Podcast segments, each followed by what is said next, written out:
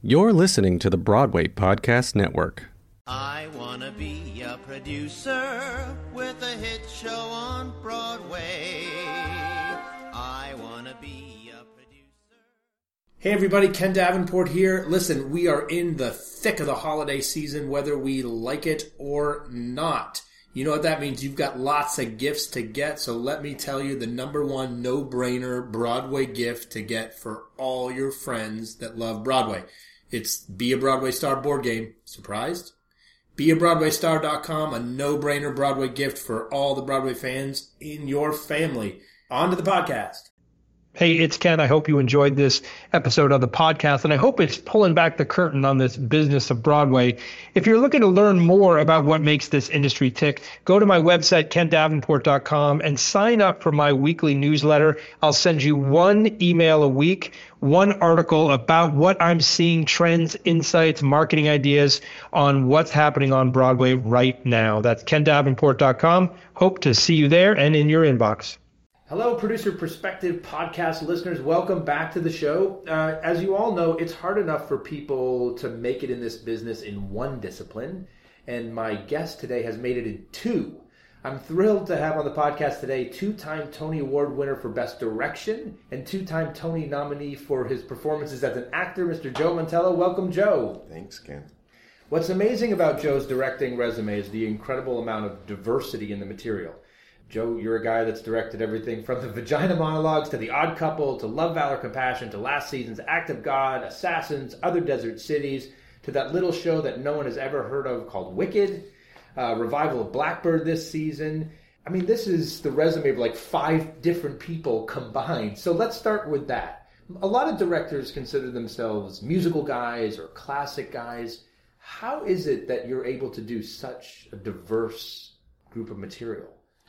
Well, I mean, I've always been um, a fan of people like George Wolfe and Jack O'Brien, people who actually do go back and forth between the two forms. Um, I guess I've just never placed any sort of limitations on myself in terms of the material that if it speaks to me in some way, that you know, hopefully we'll be able to translate that my, my passion, my enthusiasm for the for the project. So let's talk about what or how you choose material. Because as a director of your stature i'm sure you get offers all the time for all sorts of things. What makes you say oh, oh, oh that one. I want to do that play whether it's off broadway or broadway musical or, or drama? Mm. um, it's a slightly mysterious process. Um, i would say that it's similar to meeting someone at a party and slowly falling in love with them. There's there's something that that sparks your curiosity. There's uh, a response to a kind of intelligence and honesty that makes you want to see them again and or turn the page. Um, and it really is that. It's it's just the material. I, I, I described it at one point as there's it's like um, like a little bell goes off in my head, where instinctually something about it feels right. I would say that in um, recent years, I've also added to that that I that it's important to me that there's someone in the room that I'm going to learn from and or be challenged by. Um, I, I don't have it in me as much anymore to just do a project just to do a project. That I that I really want to do something that's only it's going to make me better. So let's go back and start with your story about how you got started in this business. Uh, I grew up in Rockford, Illinois. Um, we were very fortunate in that our little city had quite a bit of community theater, summer theater. Um, I went to um, high school with, uh, you know, Bob Greenblatt? Oh, yeah. He did a podcast here a couple weeks ago. Yeah, he yeah. talked about you a lot. He said you grew up together. We did. We grew up together. And, and Bob, uh, we went to the same high school. And and I always attribute the professionalism of our high school productions to Bob. That even then he had a very, very high standard. And so, you know, obviously we would kind of try to mimic, you know, the, the, the productions on Broadway. And I think we even borrowed, you know, you, you rent costumes and we would replicate the sets. And so we had a great high school program Uh, there was a professional theater in town. There were a couple different community theaters, and so we would we were you know if you were into it, you could just go. You could have a, a, a year full of four, five, six shows, and never really stop. It was amazing. It was amazing. And my high school at that time had not only Bob, but it had Marin Mazzie, Jodi Benson. Um, there's a there's a writer named Linda Wallem who created Nurse Jackie. I mean, there were there were just a lot of us there at the same time. And you decide, okay, I'm gonna do this as a career. I'm gonna jump on a bus and go to New York. I did no. I, I at the last minute I sort of decided that I would I wanted to pursue acting as a career. So I went uh, to the North Carolina School of the Arts in Winston Salem, North Carolina, for four years. It was a conservatory program for four years. Um, had great training there. Um, one of my classmates is a writer, screenwriter, novelist, playwright named Peter Hedges, and uh, he wrote "What's Eating Gilbert Grape," among many other things. And we had a little theater company called the Edge Theater when we graduated and we came to New York. And Peter would write plays for the company, and they were all usually people who had graduated from North Carolina or were still going there. Mary Louise Parker was one, K. Todd Freeman was another. And so we sustained ourselves by this little company where we would self produce at a time in New York where that was actually possible. You could find a space that was somewhat affordable. Uh, you know, rehearse something on your off hours when you weren't temping or having a restaurant job, and you know, run for two weekends. And it was all um, they were all plays that Peter wrote for us. And then I joined the lab at Circle Repertory Company, and over the few years became a company member there. And that's really the place where I first started directing. First in the lab, and then they moved uh, a show that I directed in the lab to the main stage. And um, that's really where it all started. People through their support and encouragement and nurturing. So, what was it about directing that attracted you to that, to step in front of the stage, if you will? Again, it was just an instinctual thing that that I mean, for a long time, for the first few years, I didn't dare call myself a director. I was kind of dabbling, and maybe that was just to give myself an out, you know, if it didn't go well. But the more that I did it, the more that it felt like the the right fit. There was something about it that suited my personality. I mean, simultaneous to all this, I was in Angels in America.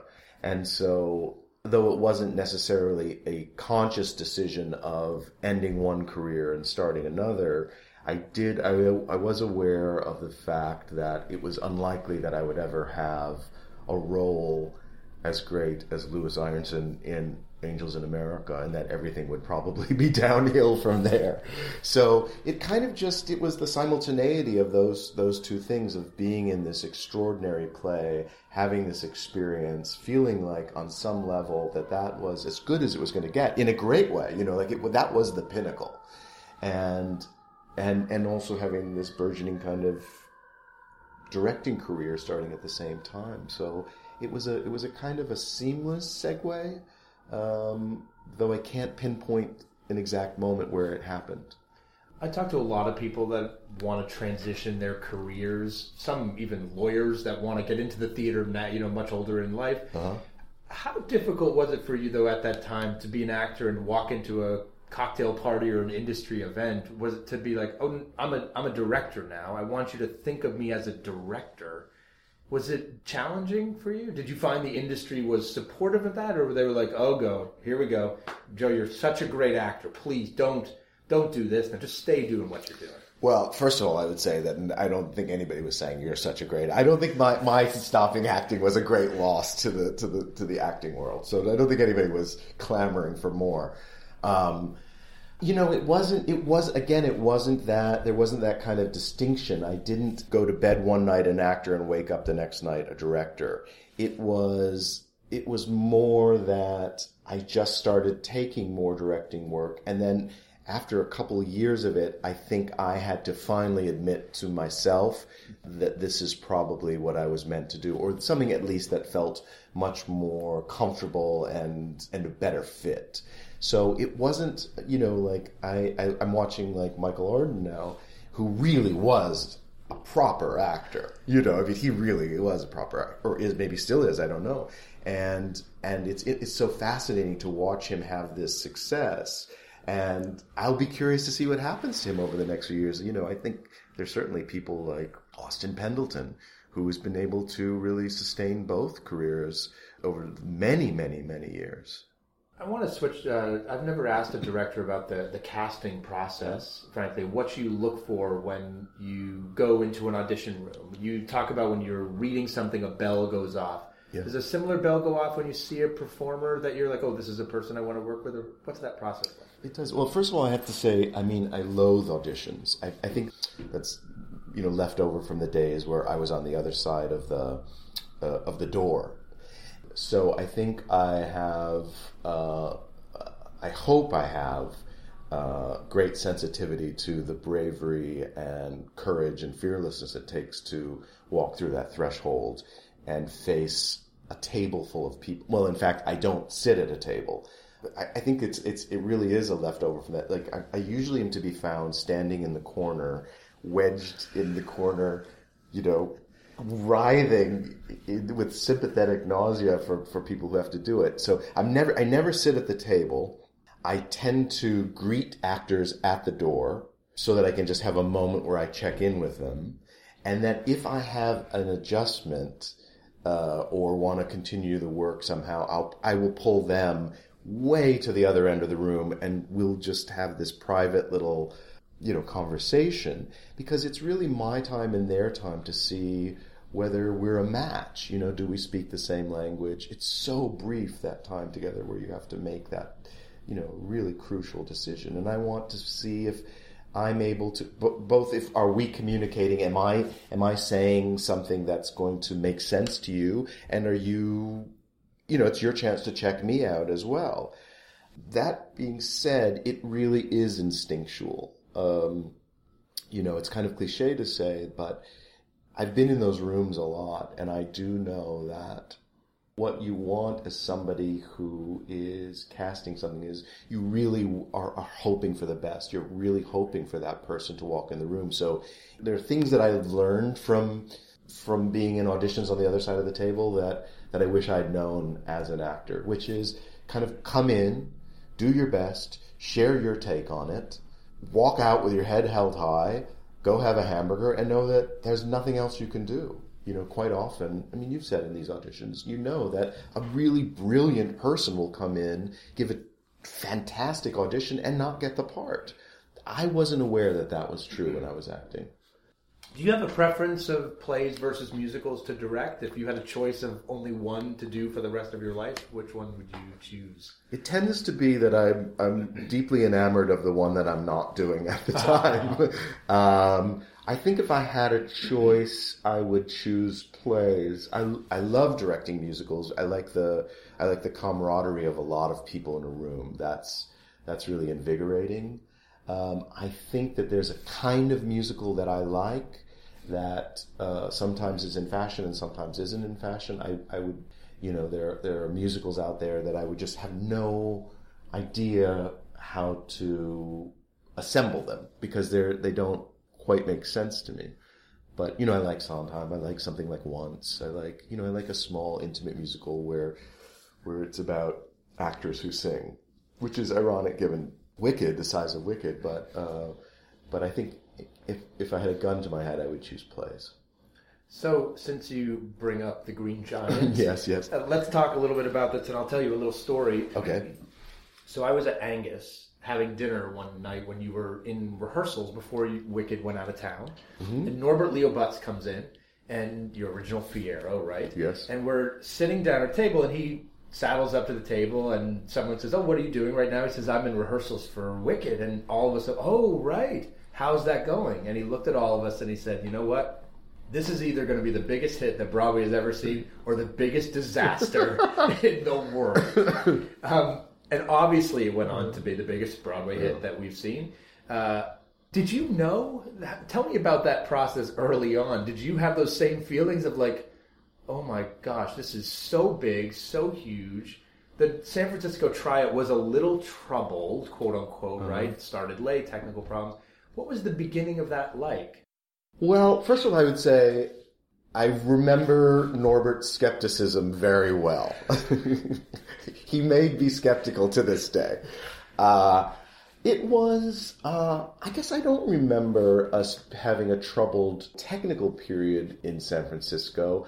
The show was still finding itself. I think I wasn't aware that it was going to be the kind of juggernaut that it became, but I did think that it was a great idea. I mean, uh, the story that I've told before, where it was kind of the defining moment for me, was uh, on our first preview when Idina Menzel made her first entrance as Elphaba, as young Elphaba, and two doors opened at the back of the stage, and she came running towards the audience, and the house erupted in cheers, and and Idina.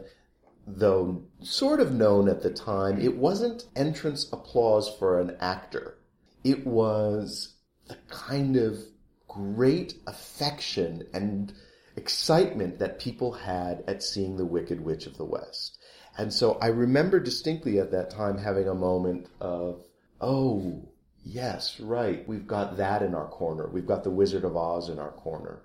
And people's great, deeply felt passion for that story, you know, and, and how it's a part of all of our, you know, growing up. And um, so yes, and then but then you know when you're in the midst of something like that, it, it's your job, and so you just show up every day and you you try to make it better, and you know, and you, and maybe I was naive at the time. I think that certainly was part of it, uh, but I just kind of showed up and tried to make this thing work. Do you remember the bell that went off in your head when you first read it or looked at the material that was like, oh, this is something I really want to be a part of? because you have an innate ability to be able to your your track record. You're very successful in terms of the number of hits versus misses. I look at you as one of those people that oh, if he picks something, this is something really to watch. So I'm just curious about what it was early on. Um, with with Wicked, yeah. I remember reading the uh, getting a draft of the they had been they had been developing the material for I want to say over a year without a director. So that was uh, Marc Platt was kind of creatively producing it with Stephen and Winnie at that time, and they had done a workshop in L.A. And so I received that draft, um, which was vastly different than it is now. Although the kind of the the signposts along the way, all of the all of the songs that people know and love from Wicked, they were all there. The story was just it started in a different way, and and along with that draft of the script, they sent a recording of that reading, and Kristin Chenoweth was in the reading, and I remember there was something about her performance that was uh, educational to me because I thought, oh, there's some she there's something in she has exactly the right tone that this that this material needs, and we have to. And it just so I tried to dissect what that was, which you know ultimately for me was there was a nod to the Glinda that we all know and love, and yet it was entirely her own creation. And so, in some ways, that became our our mandate for ourselves, which was that we had to. We would often talk about it as as if the you know if someone while they were making the film if they just panned right and you got to see something that wasn't being the thing that wasn't being filmed that that was always what we set out to do and particularly in the second act when it really meets up with the, the film of the wizard of oz. Um, so it was it was something in her performance that spoke to me. And i assume you like to get involved when you're directing a new musical early on in uh-huh. the process. Do you find that directors this it's the same dramaturgical process for musicals as it is for plays. Do you get involved with plays as early as you do musicals and help the authors put all those pieces together? It's different uh, case to case um, but i do think it's for me it is the same process that you ask the same series of questions. Does it make sense? Are you you know are, you know are you staying on track? Um, why does it need to sing here is this the right song? You just it's just a series of questions that you keep asking yourself. And I think you know what I try to do when I come to rehearsal is to literally you know take a shower from the day before, sit down in my seat, and approach the material from a fresh point of view and and watch it as if I'm you know, seeing it for the first time, and does it make sense? Are we tracking it? So those I asked for myself. I ask the same questions if it's a musical or a play. Like I said, you have this huge playbill vault page with these all these all these shows, lots of them hits, but of course, not everything in this business can work. Is there a show of yours that you remember hearing that bell go up, like, "Oh, I really want to do this," that didn't work out, that bugs you to this day? Yes, I mean, I think there there are a few. Um, I think what you know to me, uh, you know, a, a vital, invigorating creative process doesn't necessarily always add up to commercial hit, and so there are, you know, one of the best times I've ever had on anything I've ever done, and I think I can speak for the company and everyone who worked on it, is nine to five. I mean, all of us to this day count it as, you know, one of our favorite things that we've ever done. It was just, it was not only fun, it was, we enjoyed being with each other. We believed in what we made and uh, we liked what we made. And um, it was instrumental to me in, at that moment in my life, to really start to identify the reason that I wanted to do something and to not kind of just hand it over to the gods and say, you know, fingers crossed, hope it's good. But so that, so that in fact I was going into something able to, was going to articulate what I hoped to achieve from doing the thing for myself so that at the end of the process I could say, yes, I, I was able to achieve that or no, I fell short of my expectations or, uh, but nine to five still to this day, one of my favorite things I've ever been involved in. It was just, it was infused with the energy of Dolly Parton. If you know Dolly, it was just, it was impossible not to have a great time. And when something doesn't work out, how do you how do you deal with that? When something and, and nine to five, I, I had a great time. Didn't have the longest run, obviously, but still ran a very respectable run. Mm-hmm. How do you deal with when something doesn't get the reviews that you hope it will get? Do you read reviews? I do read reviews. Yeah, yeah, yeah. And, and when you're proud of something and you put your where and the bell has gone off, what do you how do you deal with it when the industry doesn't or the public doesn't respond? Um, well, obviously it's disappointing. I'm, you know, I'm a human being, and and and and hopefully by the by the time you've spent, in the case of a musical, years and years and years on something like like uh, Last Ship, which we worked, you know, maybe over four years on, and there was great passion for the for the material, and it's it's it's incredibly disappointing. Again, what I've been able to learn over the years is that I cannot let the critical or commercial outcome be the defining, the overriding defining moment of the experience. You know, I'm incredibly proud of Last Ship. I wouldn't have, I don't think any of us would have done it any differently. It was so remarkable to be in the room with all of those people for that amount of time. And, you know, that's what I remember. That's what I take with me. You know, if you do this long enough, you know that you are going to, there are going to be those moments where it doesn't, for whatever reason, you know, smart people can come together in a room. A lot of smart people can come to a room and it just doesn't work.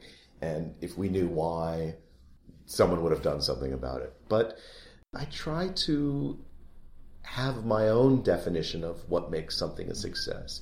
So to me, Last Ship was a success. To me. And I claim it proudly. I carry it with me.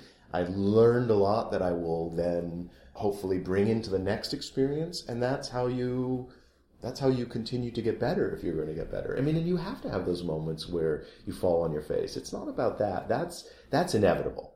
It's how you deal with it. Uh, there was a moment, I think several years ago, where in the midst of several of these kind of, um, I hate to use the word failure, but uh, these moments where things didn't turn out, I had to check in with myself and say, you've gotten away from something in you, you've lost track of something, and you, only you can get it back. And I made a definite decision at that point to go back and work off Broadway and to really um, embrace the restrictions of not being able to throw hundreds of thousands of dollars at a at a problem, but that to really kind of reconnect to to go back to those early days of the Edge Theater where we had literally nothing. So how we solved the problem was everything, you know. And and and I so for about a year and a half, almost two years, I really went back and and and said like, you know, I have to for myself figure this out because I'm dangerously close to losing the thread here.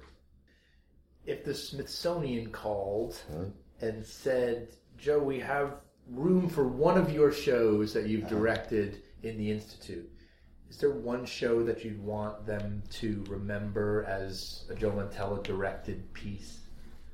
Just one. You can only pick one. I can only pick one. Yeah, I would say um, it would probably be Assassins. I felt that that production came closest to the vision that I had of it in my head. And I think it's sort of it is the best of what I do because you know I mean obviously it is a musical but it's also it's very much a play as well and it was an extraordinary experience. Everything about it I, I, I- it was another one of those experiences where to, to be in the room with those artists was you know it was like the pinnacle of everything. You talk about the closest to the vision in your head, and I think a lot of people don't realize how challenging it is to direct a show on Broadway these days, whether it's stagehand restrictions or budgetary restrictions. What do you think the greatest challenge is for you as a director today when you're taking on a, a new piece? I think it actually has nothing, very little to do with the practicalities of making the thing, which, you know, there's a certain inherent challenge in doing that with another group of artists. I think it's, to me, it's that there's a kind of, um, what's the word? Uh, the, the world at large that is experiencing these things has become slightly cynical and that I miss a kind of a discerning eye. What you get is a kind of sense of from the first preview, "Oh, it's not good enough. These these kind of the kind of the the art police, I guess, you know, that start a lot of noise around something, and so that sometimes what you have to do is, you know, there's the there's the narrative of the thing that you're making in the room with that group of people, and then running parallel to that is this buzz, say, particularly in in the commercial theater, and you know the buzz has to me no impact on the thing that we're making, and yet it does. You know, I mean, we have we have critical minds out there who acknowledge in the first paragraph of their reviews, you know, what someone is saying on a chat board. That to me is antithetical to making things. I don't understand that. It's very, very easy, I think, under an alias to come to a first preview and make a pronouncement. My name is on everything that I do, and I stand by it. So I find that it's not frustrating as much as it is, it was just sort of irritating and unpleasant, and and and a reality that I've, you know, been able to, you know, I, I won't want to say make peace with, but uh, accepted. What do you think the major differences are between working in the nonprofit, large scale nonprofit versus large scale commercial? Do you have a preference? I don't. I mean, I like, uh, you know, what you have is a guarantee of an audience. That can also be the challenging part of it because they're not choosing to see your show. They're choosing to become subscribers or members at a theater. Whereas, you know, hopefully when you're doing something in the commercial theater, someone goes to the box office and buys a ticket for your show because there's one or more elements that they're very curious about or passionate about or interested in. That's not the case of not-for-profit.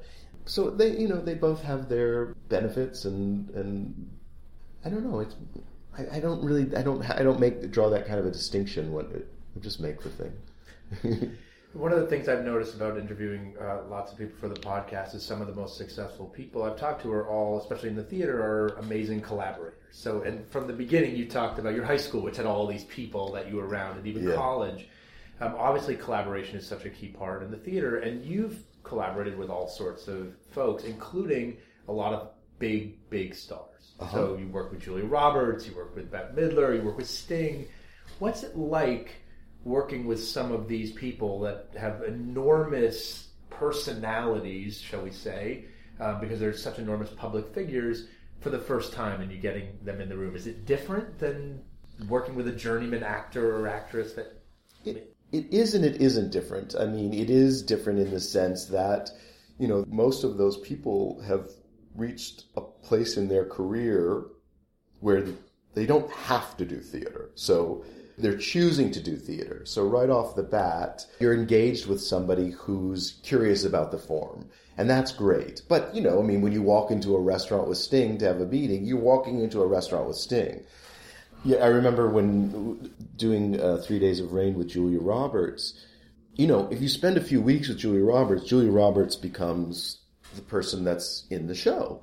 And I, we were doing our first preview, and it was a spring night, and I was in her dressing room, and she had the window open, and I heard all of this noise out of the street, and I stuck my head out of the window, and there was like throngs of people standing outside, and I came back in and I said, "Oh my God, you're Julia Roberts." She was like, "Yes." And I had, I said, you know, you were the, you were the actor in the play. To, you would become the actor in the play to me.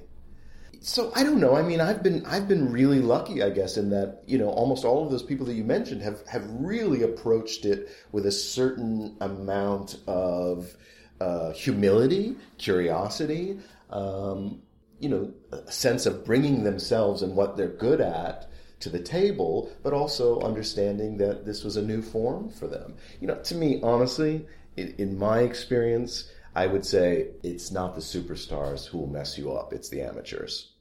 You know, I want to be associated with people who are really, really good at their job.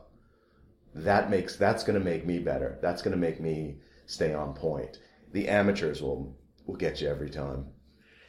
And what about working with producers? You've worked with obviously some great producers out there, David Stone, Bob Greenblatt, all these people. How is that relationship for you? What kind of characteristics do you look for in the producers that you want to work with? Well, I think you know it's you you you want somebody who who has a great track record in terms of the their taste, their ability to um, keep something running, to find it. You know, I mean, I'm not, telling you anything you don't know. Wicked opened to very very divided reviews. You know, the dailies were almost all terrible, and the weeklies were pretty good. And as much as I really attribute the creative development of the show to Marc Platt, I would say that the ability to find an audience that wanted to see Wicked was really David Stone.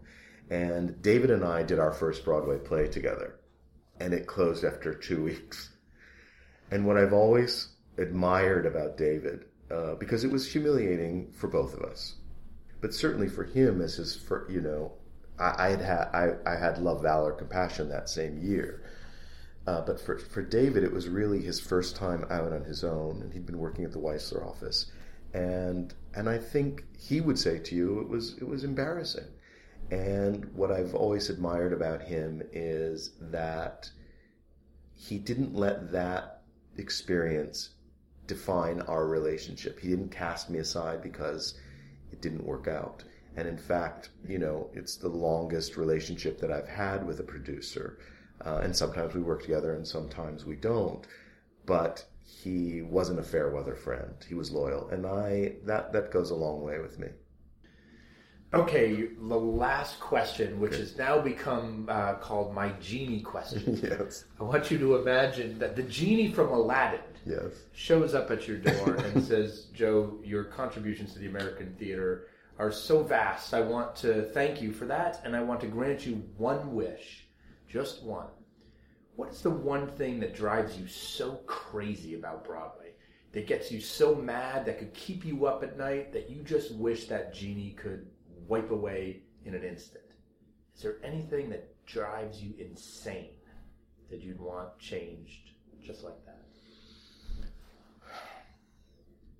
I wish that there was an innate understanding um, that it's not that the, the people who are making the shows and the audience, it's not an adversarial relationship. You know, no one is setting out to ruin your night. And that sometimes it takes a while for for the project to find its legs. It takes a while. And that, though I'm not asking, for, um, it's not like I'm not asking for kind of preferential treatment, but just a kind of an understanding that if you're someone who wants to see the polished final form of it, I wouldn't go to the first preview. But if you're someone who's fascinated by process, wants to come back again and see it, or doesn't want to come back, just interested in seeing the first time, then come. You know, I understand the arguments of, well, you know, if you're paying top dollar, or if you're paying full price tickets, then that first preview is a show. I don't know what the solution is. I just know, and this is true of almost everything that I've ever worked on, is that it takes a few weeks for it to find itself. I wish that there was a kind of understanding and appreciation and respect of that. Yeah, we're one of the only art forms that debuts something brand new and continuously performs it. It's expected to get better and be ready the next day. We don't take a break.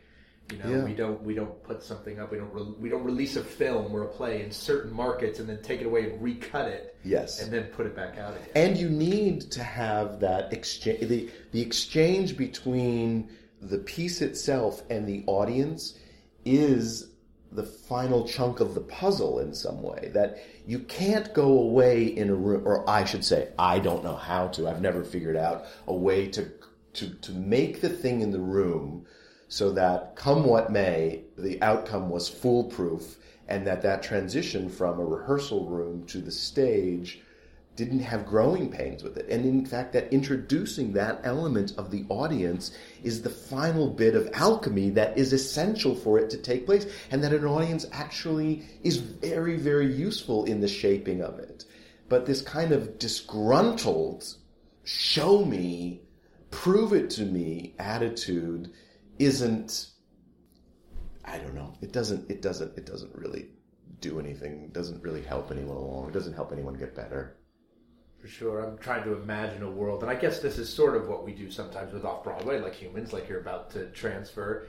But imagine a Broadway show where you could have a month of a run and then shut down for a month, go back in the studio, work without stagehands, and then come back and, and continue on. Yeah, but I think but but but you will have played a month. And in that month a lot of a lot of noise can start. You know, the first performance of the humans was very different than it was on opening night. The play demands that. The play demands a kind of a a, a, a subtlety and uh, and a balance that you can only get by playing it for an audience and learning how to surf it. You can't do that in a room. Those that those bodies in the seats are important. That exchange between actors and audience is very, very important. I'm not saying you have to like it. I guess I'm just, if you gave me a wish, I would say, I wish that, that there was a kind of a empathy or a compassion for it.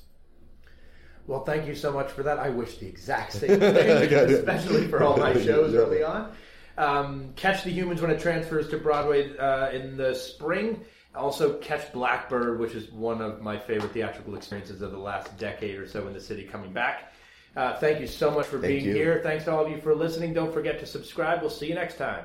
Don't forget, if you want a no-brainer Broadway gift, go to beabroadwaystar.com and pick up Be a Broadway Star, the Broadway board game. Amazon.com's number one Broadway-themed holiday gift.